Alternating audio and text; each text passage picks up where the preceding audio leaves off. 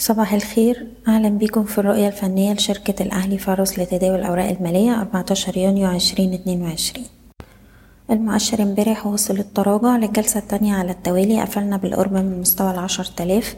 أحجام التداول امبارح كانت منخفضة وما زلنا محافظين على منطقة الدعم الرئيسية اللي ما بين العشر تلاف والتسعة تلاف سبعمية وسبعين. مستوى التسعة تلاف سبعمية وسبعين ده مهم جدا لأنه بيمثل اللو بتاع السنة اللي فاتت. وبالتالي طول ما إحنا محافظين على المنطقة دي هنشوف استمرار لمحاولات الارتداد. وهيبقى عندنا مستوى مقاومة مهم جدا عند العشر تلاف ميتين وستين وده بقى واضح لينا دلوقتي. اختراق المستوى ده في أي وقت هيبقى أول إشارة إيجابية على عودة القوى الشرائية وهيبقى بعد كده عندنا مستهدف عند العشر تلاف وستمية.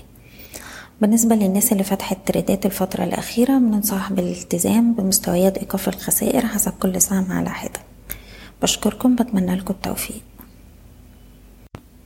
إيضاح الشركة غير مسؤولة عن أي قرارات استثمارية يتم اتخاذها بناء على هذا التسجيل. شكرا.